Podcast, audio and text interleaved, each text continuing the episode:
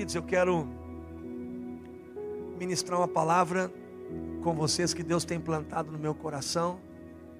Eu queria que você abrisse a Bíblia em Lucas capítulo 22, versículo 15.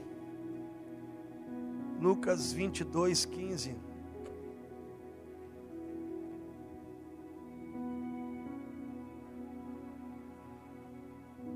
Quem achou Lucas 22, 15 pode dar um glória a Deus.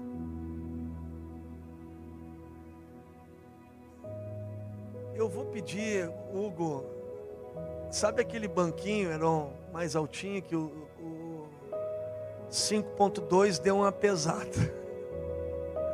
O motor já está recondicionado aqui. O exterior se corrompe, mas o interior se renova. Me aguarde. Mas eu vou sentar um pouquinho hoje. Vou sentar. Lucas 22, versículo 15. Obrigado, guerreiro. Lucas 22, 15. Diz assim: Disse-lhes: Desejei muito comer convosco esta Páscoa, antes que padeça. Porque vos digo que não a comereis mais até que ela se cumpra no reino de Deus. E tomando o cálice, havendo dado graças, disse: Tomai-o, repartiu entre vós, porque vos digo que já não beberei do fruto da vide até que venha o reino de Deus. E tomando o pão e havendo dado graças, partiu e deu-lhe, dizendo: Isto é o meu corpo que por vós é dado Fazei isso em memória de mim. Semelhantemente, tomou o cálice depois da ceia, dizendo: Este é o cálice, é o novo testamento no meu sangue que é derramado por vós. Mas eis que a mão do que me trai está comigo à mesa.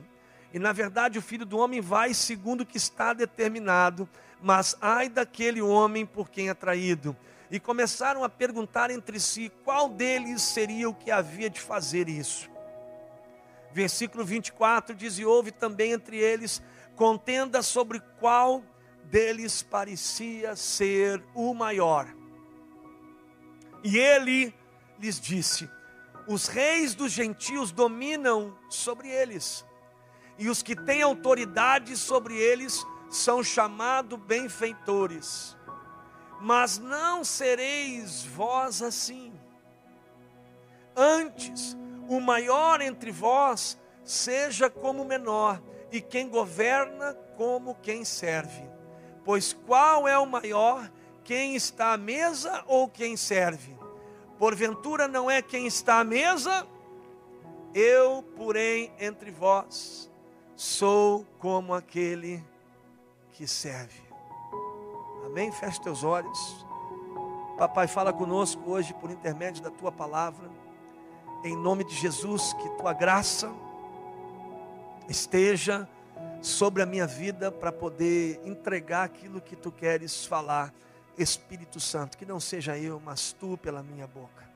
E que a tua palavra possa se tornar verdade e realidade absoluta no coração dos meus irmãos. Por isso, abre os olhos do entendimento para que compreendamos o sentido, o significado, a essência dessa mesa. Nos revela hoje em nome de Jesus. Amém e amém. Eu vou pedir dois voluntários para me trazer aquela mesa que está posta e colocar aqui. Bruna, eu não sei como é que nós vamos fazer isso ao vivo, mas eu vou botar um pouquinho mais para o lado. Me diz se eu posso ficar aqui, Bruna. Eu ainda estou no ângulo da câmera. E agora eu vou pedir que essa mesa venha posta para cá. Dois jovens, isso. Vamos lá. Olha aí.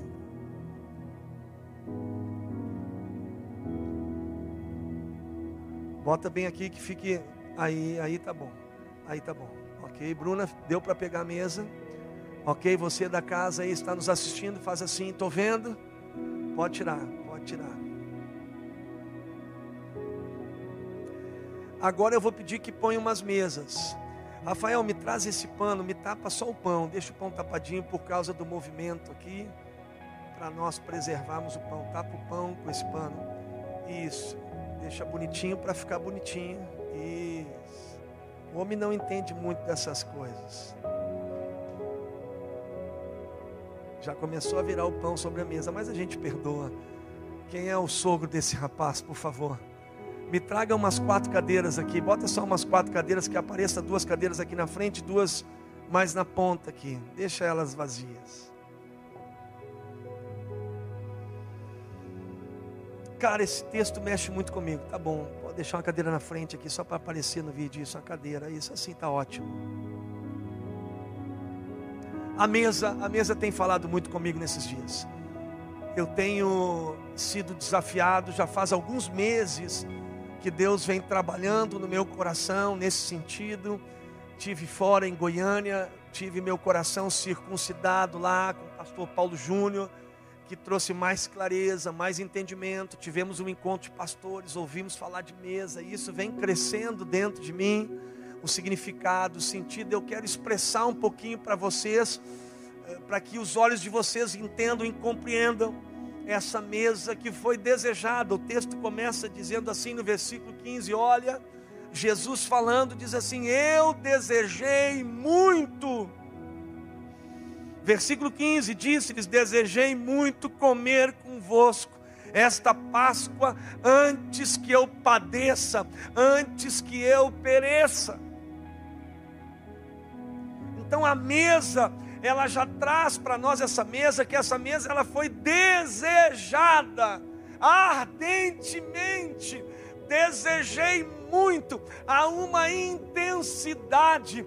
Quem fala que é o Cristo, a Bíblia diz que tudo foi feito por meio dele, e sem ele nada do que foi feito se fez. O Criador, o Deus encarnado, Deus Filho, revela aos discípulos essa mesa na qual ele desejou.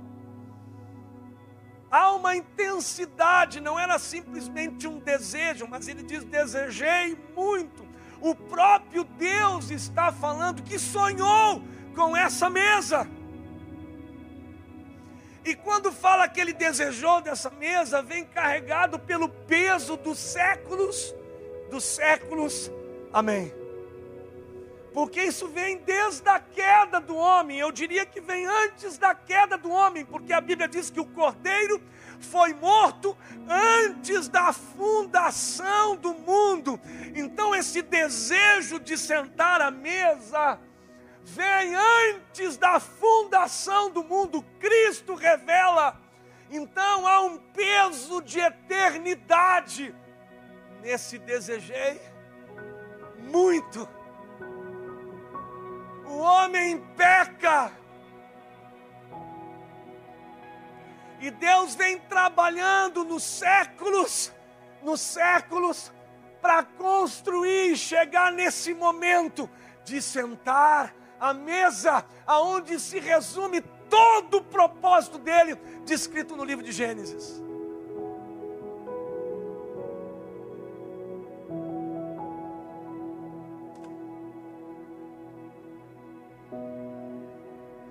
Palavra de Deus, preste bem atenção, você aí, amado, que me escuta, você que me vê, preste bem atenção, que o Senhor abra os teus olhos, que você entenda. Nós já falamos aqui, já falei várias vezes. A Bíblia diz lá no livro de Gênesis há um segredo no livro dos princípios, lá no início, no livro de Gênesis, quando Deus começa a criar e chamar a existência as coisas que não existiam, e Ele vai criar o reino vegetal. A Bíblia diz que Deus olha para a terra e Ele libera uma palavra, Ele ordena e diz: terra, produz a relva verde. E nós sabemos aqui, falamos há cinco horas, a Kátia está ouvindo tudo de novo, eu usei ela como exemplo. A Kátia é bióloga e nós sabemos que a árvore, o vegetal, retira o seu alimento da terra. Então, para onde Deus olha, para onde Deus ordena, é de onde a criatura que Ele cria deve se alimentar. Nós sabemos, amados, preste bem atenção: se você arrancar a árvore pela raiz, ela vai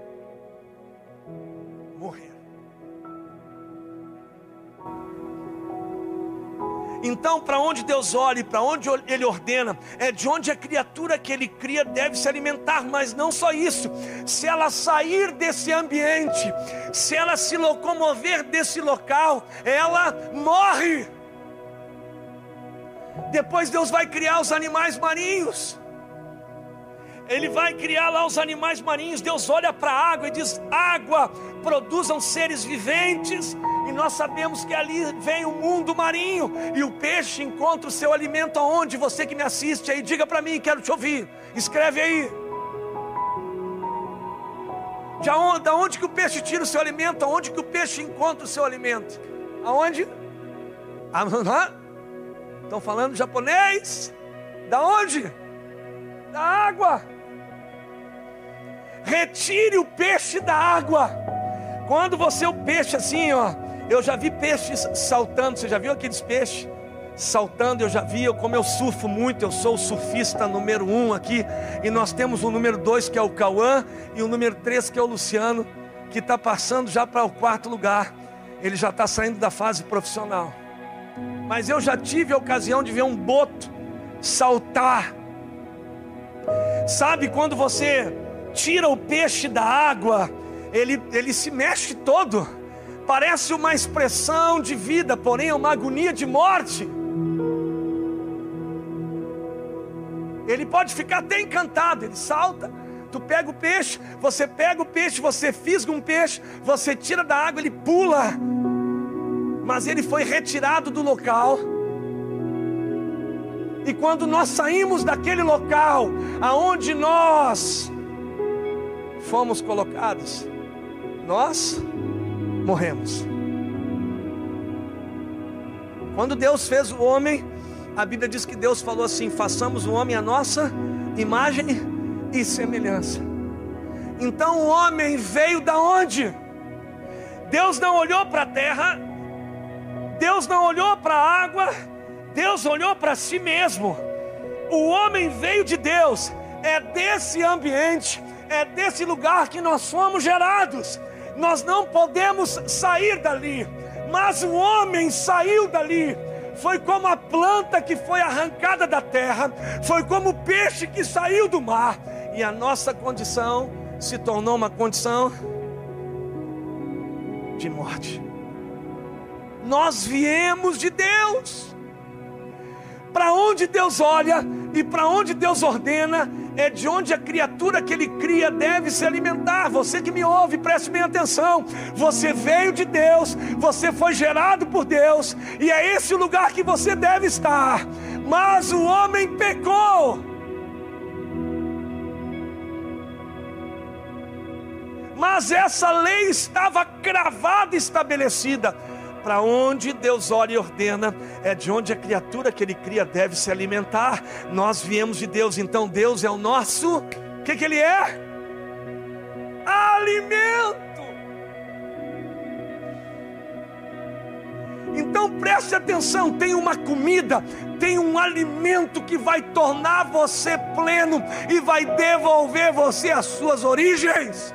Você veio de Deus. Por isso que Jesus disse: Eu sou o pão vivo que desceu do céu. Eu sou a comida que vai dar sentido à sua vida. Está escrito: nem só de pão viverá o homem, mas de toda a palavra que procede da boca de Deus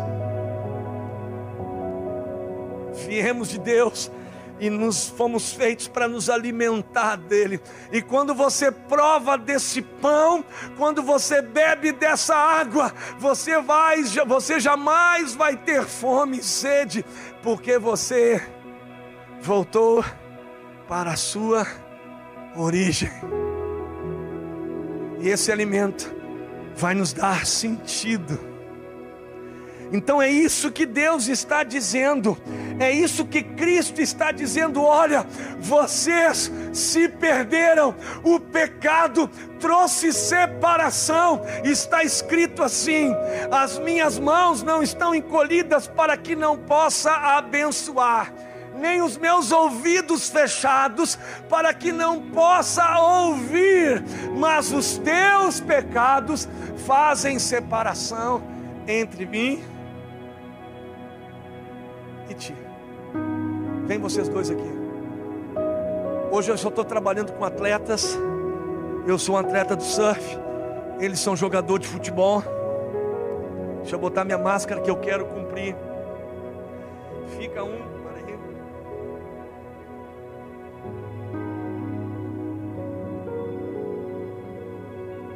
Você vai ficar aqui.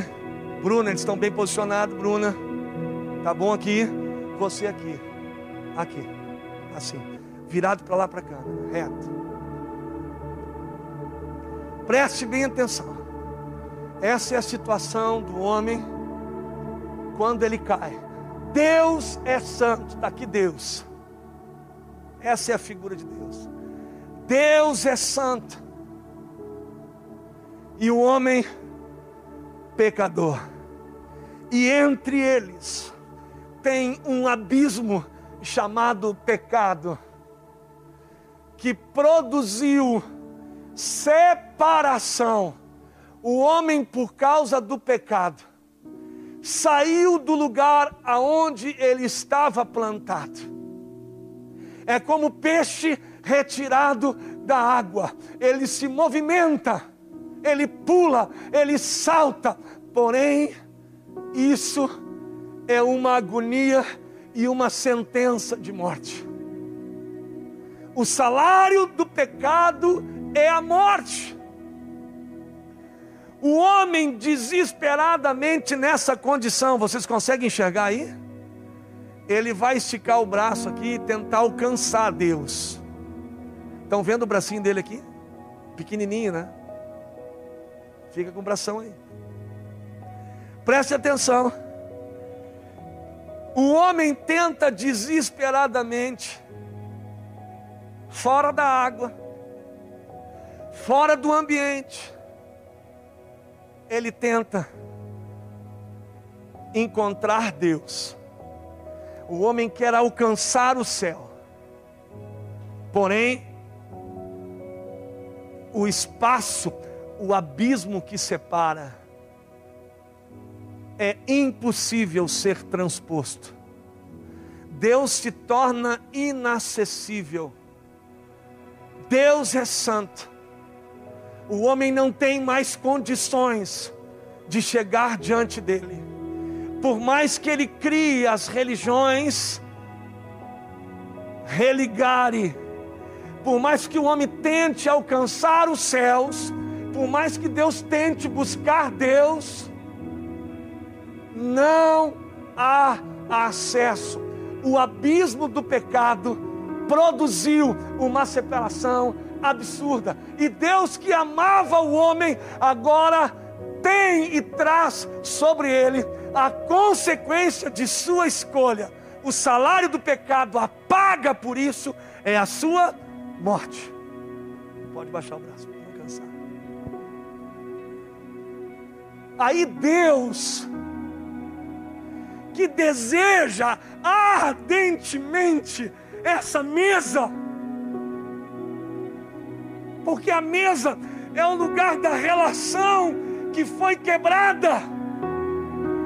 Deus se faz homem.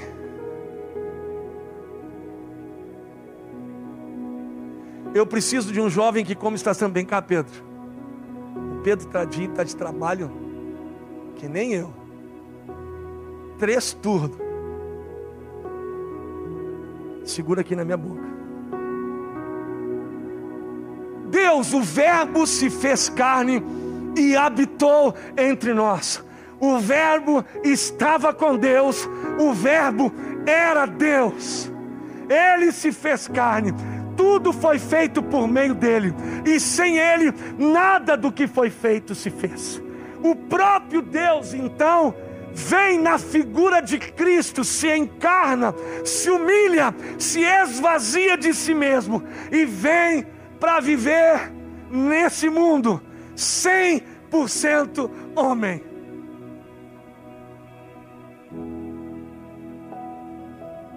A Bíblia diz que em tudo ele foi tentado, porém sem pecado. Ele veio a esse mundo, foi condenado como pecador, porém nele não havia culpa nenhuma. Então ele garante e ele morre a minha e a sua morte, para que nós pudéssemos ter a sua vida. E aí ele convida esses caras. Senta aí. Esse é o significado. Desejei muito. Isso foi planejado. Você está sentado num lugar aonde Deus sonhou com você. Deus sonhou com sua vida. Você não nasceu por acaso, preste bem atenção. Deus sonhou com você. Deus deseja ardentemente, por isso está escrito. Quem não come do pão, não bebe do cálice, não tem parte comigo. Então ele vem, ele senta nessa mesa. E aí, amados, nessa mesa, você olha para ela, faz assim, ó, meu Deus do céu. Olha para eles e diz assim: Meu Deus do céu.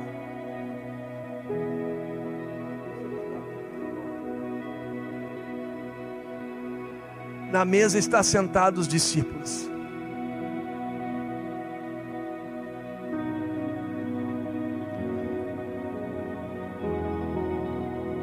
E ele então pega o pão.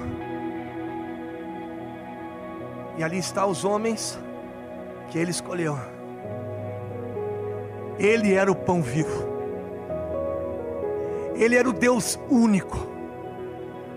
E agora ele vai se fazer primogênito. Primeiro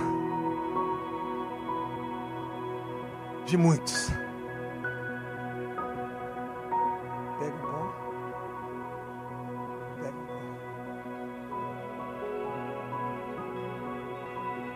abençoou.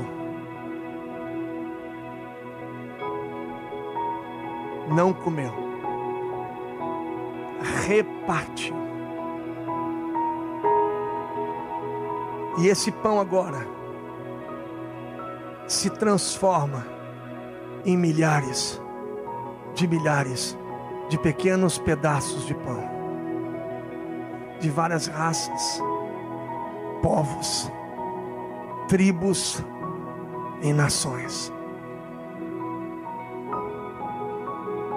Agora, esse Cristo compartilhado comigo e contigo. Agora, esse Cristo vai em mim e em você. E a nossa natureza é transformada porque nós éramos pecadores. E agora, por causa de Sua morte e ressurreição, nós somos feitos santos. Já não sou mais eu quem vive, Cristo vive em mim. E agora, ele nos convida a sentar na mesa como exemplo. E ele está com seus discípulos. E aí tem uma coisa intrigante nessa mesa.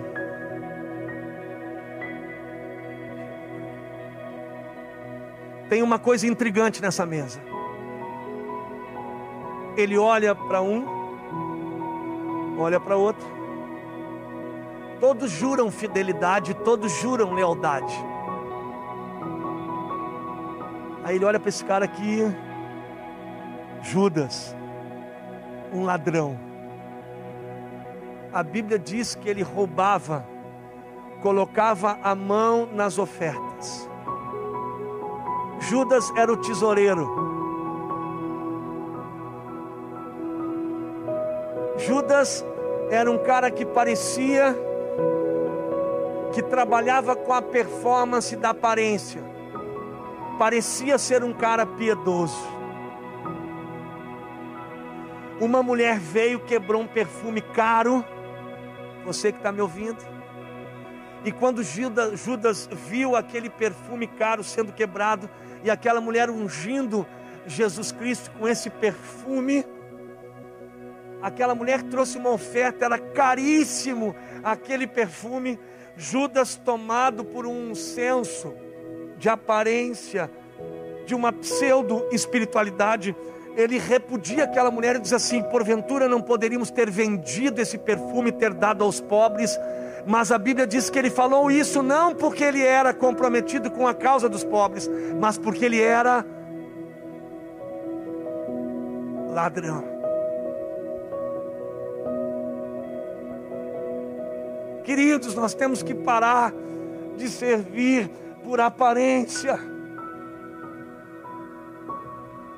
Que sejamos autênticos, que não sejamos uma cópia pirata de um evangelho barato, mas que você sirva de forma autêntica, mas mesmo assim, essa mesa me intriga, porque esse cara roubou, ele não pode estar aqui, ele não é digno de estar aqui. Só existia um digno naquela mesa, era Jesus Cristo. E diz que esse cara não apenas, esse cara não apenas. O que estão fazendo aí só para. Vou dar-lhe um chapuletaço nos dois. Eu vou responder com ternura. Olha só, Jesus está aqui sentado Preste atenção em mim, deixe os dois lavando as mãozinhas que eles estão trabalhando a, a serviço de vocês. Olha só ali, olha, tem Judas, era um ladrão, e a Bíblia diz que Judas iria traí-lo. Ele mesmo afirma: um de vocês vai me trair hoje. Ai desse homem.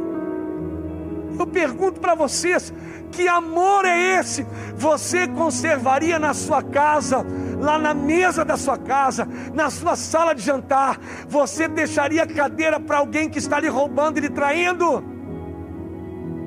Que amor é esse?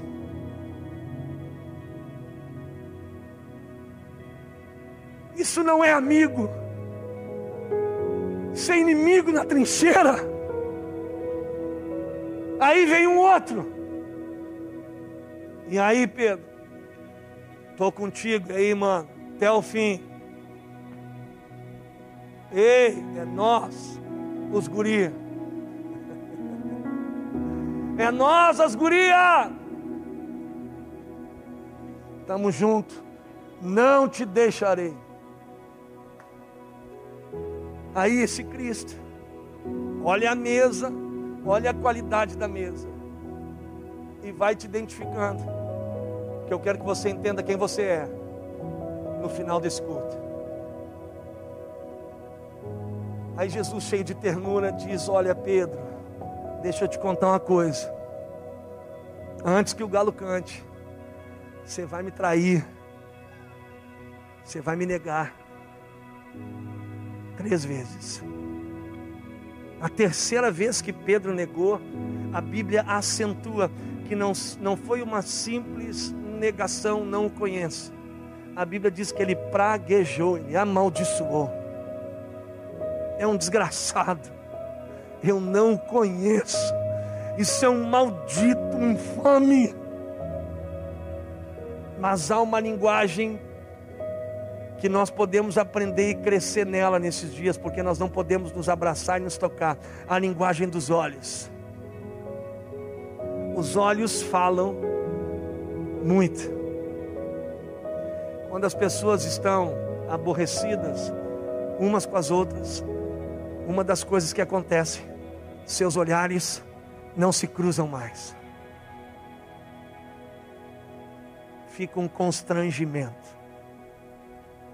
Mas Jesus, vendo a expressão de lealdade de Pedro, ele olha nessa negativa nessa negação, nessa terceira negação, diz que ele estava sendo arrastado pelos soldados e ele olha. Mas era um olhar de ternura. A mesa é muito difícil, porque essa resposta que Cristo, como modelo, nos dá, que diante da traição, diante da negação, diante da blasfêmia, da maldição de Pedro, ele olha para Pedro com ternura. E aquilo comeu Pedro. Porque não foi um olhar de condenação de alguém magoado. Não foi um, um olhar de um coração que traduzisse um coração chamando ele de um ingrato. Não foi um olhar de acusação foi um olhar de ternura. Há uma graça de Deus nessa mesa. Quem for chamado para sentar nessa mesa tem que entender há uma doçura, há uma ternura para manifestar quando somos traídos e amaldiçoados e abandonados por aqueles que nós amamos. Estevão sendo apedrejado, ele olhou para cima e disse: Pai, perdoa-os. Que amor é esse? Eu pergunto para vocês: que amor é esse? Que mesa é essa? Às vezes nós não entendemos essa mesa, ela está traduzida no Salmo 23. O Salmo 23 revela e tem todos os conteúdos e virtudes que traduzem essa mesa. Ali nós temos a figura do escolhido. Davi foi um homem segundo o coração de Deus, Deus o escolheu, ele era o escolhido. Nós temos a figura do rei, porque esse escolhido se tornou um rei. O nosso Deus é rei de reis. Ali nós temos a figura do ungido, porque Davi foi ungido. Ali nós temos a figura da morte. Ali nós temos o Deus pastor, preste bem atenção. Você que está aí na sala da sua casa, ali nós temos a figura do Deus pastor. E o final do Salmo 23 diz assim: Olha, prepara-me uma mesa na presença dos meus inimigos. Pergunto para vocês: quem estava nessa mesa? Amigos se comportam dessa maneira? Quando esse Salmo 23 fala, prepara prepara-me uma mesa na presença dos meus adversários, dos meus inimigos, não é para que o rei agora se porte de maneira triunfalista e agora venho aqui, sento e vejam a minha glória. Não! Essa mesa que ele prepara na presença dos inimigos, não é para triunfar sobre eles, mas é para transformar inimigos em amigos.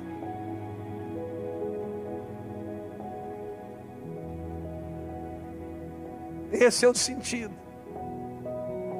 Ele está ali, todos os demais juravam fidelidade, mas todos os abandonaram. Eu pergunto para você: isso são amigos? Mas essa mesa transforma inimigos em amigos. Certamente Jesus lutou contra a mágoa, o sentimento de injustiça, porque ele era santo morreu como pecador. E ele, como homem, teve que lidar com esses sentimentos que vêm no nosso coração, amargura, amargura porque ingratos eu estou dando a minha vida por vocês. Ele teria todas as justificativas do mundo para ficar magoado e estabelecer juízo. Aliás, os discípulos foram evangelizar em Samaria, voltaram, não foram bem recebidos. Sabe o que, que os discípulos vieram? Ô Senhor, queres que nós oremos para que caia fogo dos céus? Ele olhou para eles: vocês não entendem nada dessa mesa, Misericórdia quero e não juízo.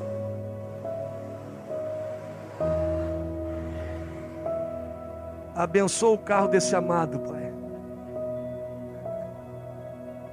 Vou responder com ternura diante de tamanha blasfêmia. Aí, cara, presta atenção. Ele então compartilha, porque a mesa é um lugar de coisas duras. Ele diz: Olha, alguém de vocês vai me trair. E aí começa um alvoroço. Um alvoroço que eu poderia refletir que seria um momento de autorreflexão. Uma palavra que nos coloca em xeque. Uma palavra que vem e nos confronta. Um de vocês vai me trair. Há uma tensão no ar. O ambiente era de densas trevas, porque a luta era grande. Diz que Jesus se angustiou e suou sangue. Então o ambiente era de densas trevas. Ele iria sofrer, ele iria padecer, ele iria morrer. Mas agora ele está com seus amigos que o traem. E ele ainda, diante de toda a infidelidade, diante de toda a deslealdade, ele não corrompe e não se permite corromper em toda a sua bondade e ternura. Que doce é esse Cristo. Que doçura é esse Cristo.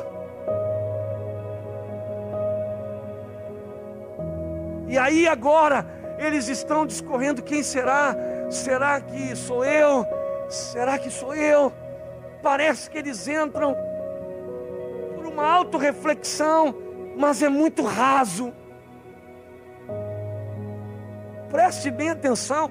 O Cristo diz: Um de vocês vai me trair, e ai daquele pelo qual o filho do homem será traído. Ai! A palavra dura de juízo. Eles discorrem cinco minutos. Os cinco minutos é eu que estou colocando aí, tá? Porque logo em seguida, no versículo seguinte, diz que eles começam a discorrer assim: olha, quem é o maior aqui entre nós aqui? Ei, eu sou o maior. Ei, sou eu. Não, não, não. Não é tu, Júnior, é eu. Não, não, não, não é tu, Canídio eles começam a discorrer e diz a Bíblia que houve contenda. Fechou o pau nessa ladaia, Lu. Eles começaram depois de ouvirem, depois de eles entrarem por um caminho de humilhação, depois dele entrarem por um caminho de autorreflexão, mas foi muito raso. Logo em seguida se distraíram. Essa mesa é um lugar onde as nossas vaidades, o nosso reconhecimento, nós muitas vezes queremos ser reconhecidos, o nosso coração clama por reconhecimento, as nossas vaidades afloram nessa mesa, mas mesmo assim, isso seria uma afronta e Jesus olha para eles, cheio de ternura, e diz assim: aí onde vocês vivem, os governantes fazem e governam e dominam sobre vocês, e vocês os bajulam, porque vocês se relacionam com eles por interesse, então vocês bajulam e eles dominam, mas entre vós não será assim. Entre vós, o maior seja o que serve. Aí ele faz uma parábolazinha. Eu tive num hotel agora no Rio de Janeiro com a minha filha. E nós eh, tentamos infiltrar no Copacabana Palace minha filha queria entrar no Copacabana Palace. Pai, vamos tentar entrar. E ali a gente estava num hotelzinho maravilhoso. E tinham pessoas nos servindo. Só que Jesus conta uma parábola assim: olha, eu pergunto para vocês, qual é o maior? O que está sentado à mesa ou o que serve? Ele está falando de uma mesa onde está o rei. E o rei tem o seu súdito, está lá o rei dos reis, o senhor dos senhores, está ali sentado na mesa. Ele pergunta: quem é o maior? O que está sentado à mesa ou o que serve? O que serve são os súditos, o que serve é o garçom. Quem está sentado na mesa é o patrão. Quem é o maior? E ele mesmo responde: Não é o que está sentado à mesa? E prontamente, talvez os discípulos, claro, pois eu estou entre os que servem. Jesus, o Rei dos Reis, era o garçom. Preste bem atenção. O homem que tinha a coroa e que era digno de honra, que era o maioral, estava posto como um servo, como um súdito. E é essa mensagem que ele deixa para nós. E que hoje nós vamos cear, vem os músicos aqui. E eu quero dizer uma coisa para você, preste bem atenção.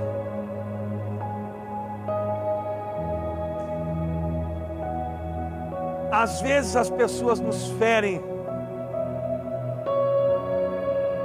às vezes nós seremos traídos.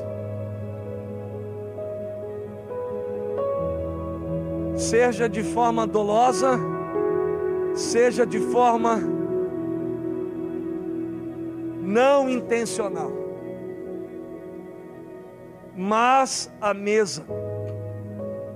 A relação nos propõe feridas, traições. E por isso que Jesus disse assim: Olha, vocês fiquem ceando quando se reunir, sempre se lembrem dessa mensagem. Porque quando eu me deparo com essa mensagem, eu vejo que eu não tenho condições de amar assim. Eu arrancaria você da mesa da minha casa eu acabaria se você me traísse. Eu seria consumido por mágoa e teria um profundo remorso, um sentimento brotaria no meu coração. Eu poderia dizer que você é um ingrato, uma ingrata. E eu disse: Deus, eu não consigo. E aí a gente luta com toda essa amargura com todo esse desejo de pegar a espada e cortar as pessoas, mutilar as pessoas. Afinal de contas, nós somos homens, e essa é a realidade do nosso coração. Só que quando ele sentou na mesa, ele se partiu E agora? Preste bem atenção, você que me vê aí. Eu me alimento dele.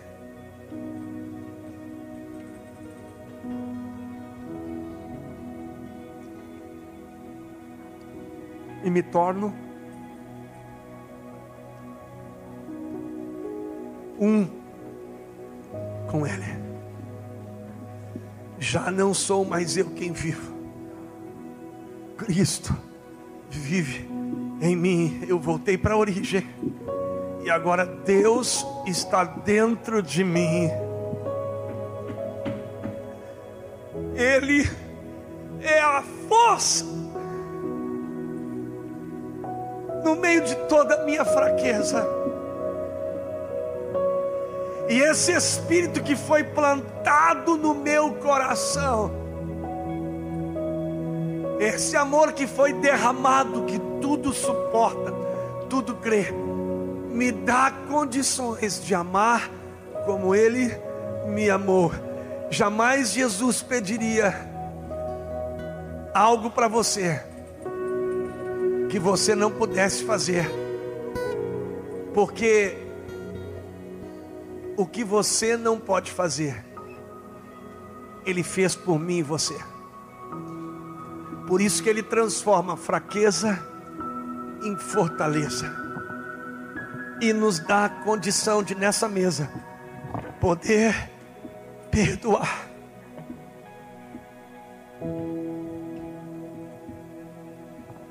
Poder absolver.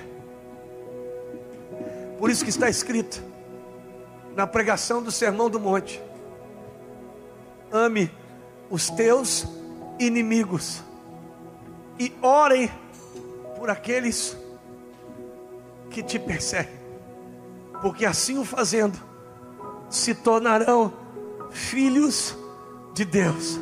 Então me permita dizer quem você é nessa mesa.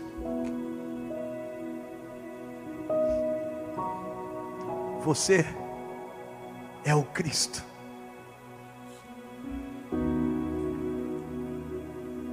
Judas, Pedro e os demais eram Jesus. Porque esse Jesus tomou todo o pecado deles na cruz do Calvário. Você é o Cristo. Por isso, em todo tempo, ame. Perdoa, isso é muito difícil. Você não pode. E você não tem condições de viver isso na sua força. É só Deus. Vamos ficar de pé em nome de Jesus.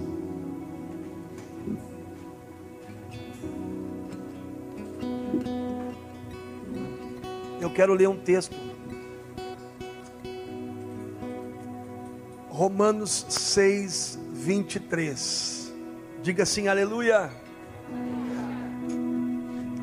Porque o salário do pecado é a morte mas, diga comigo assim, mas o dom gratuito de Deus é a vida eterna por Cristo Jesus, nosso Senhor.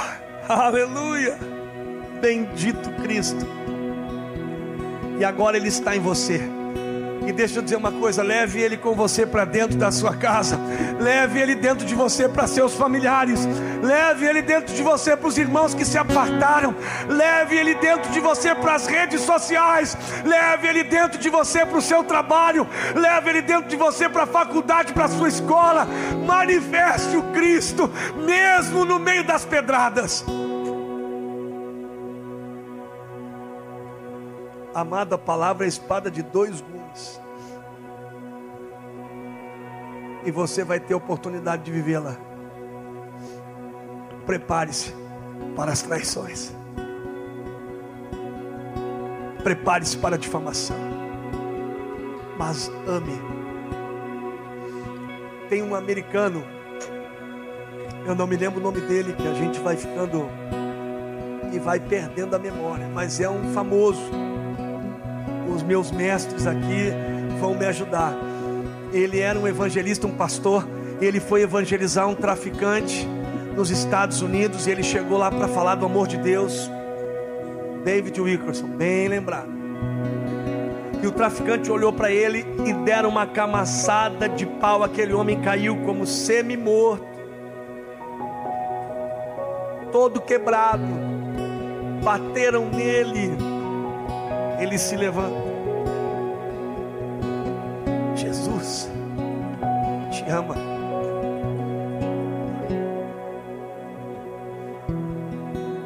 Ele se levanta. É possível amar assim porque Deus colocou o Espírito Santo dentro de você. É possível não sobreveio carga maior do que podeis suportar. Eu não sei a sua história, eu não sei o que você viveu, se você foi abusado ou abusado, preste minha atenção você aí. Mas existe um espírito que foi derramado e que mora dentro de mim e você. Se você não conhece, venha para a mesa, sente nesse lugar, prove que o Senhor é bom e você vai ver que a sua vida vai ser diferente. As coisas terão significado e sentido. E você vai poder se alegrar porque você vai ver coisas em sua vida que você não vai se reconhecer. Amém?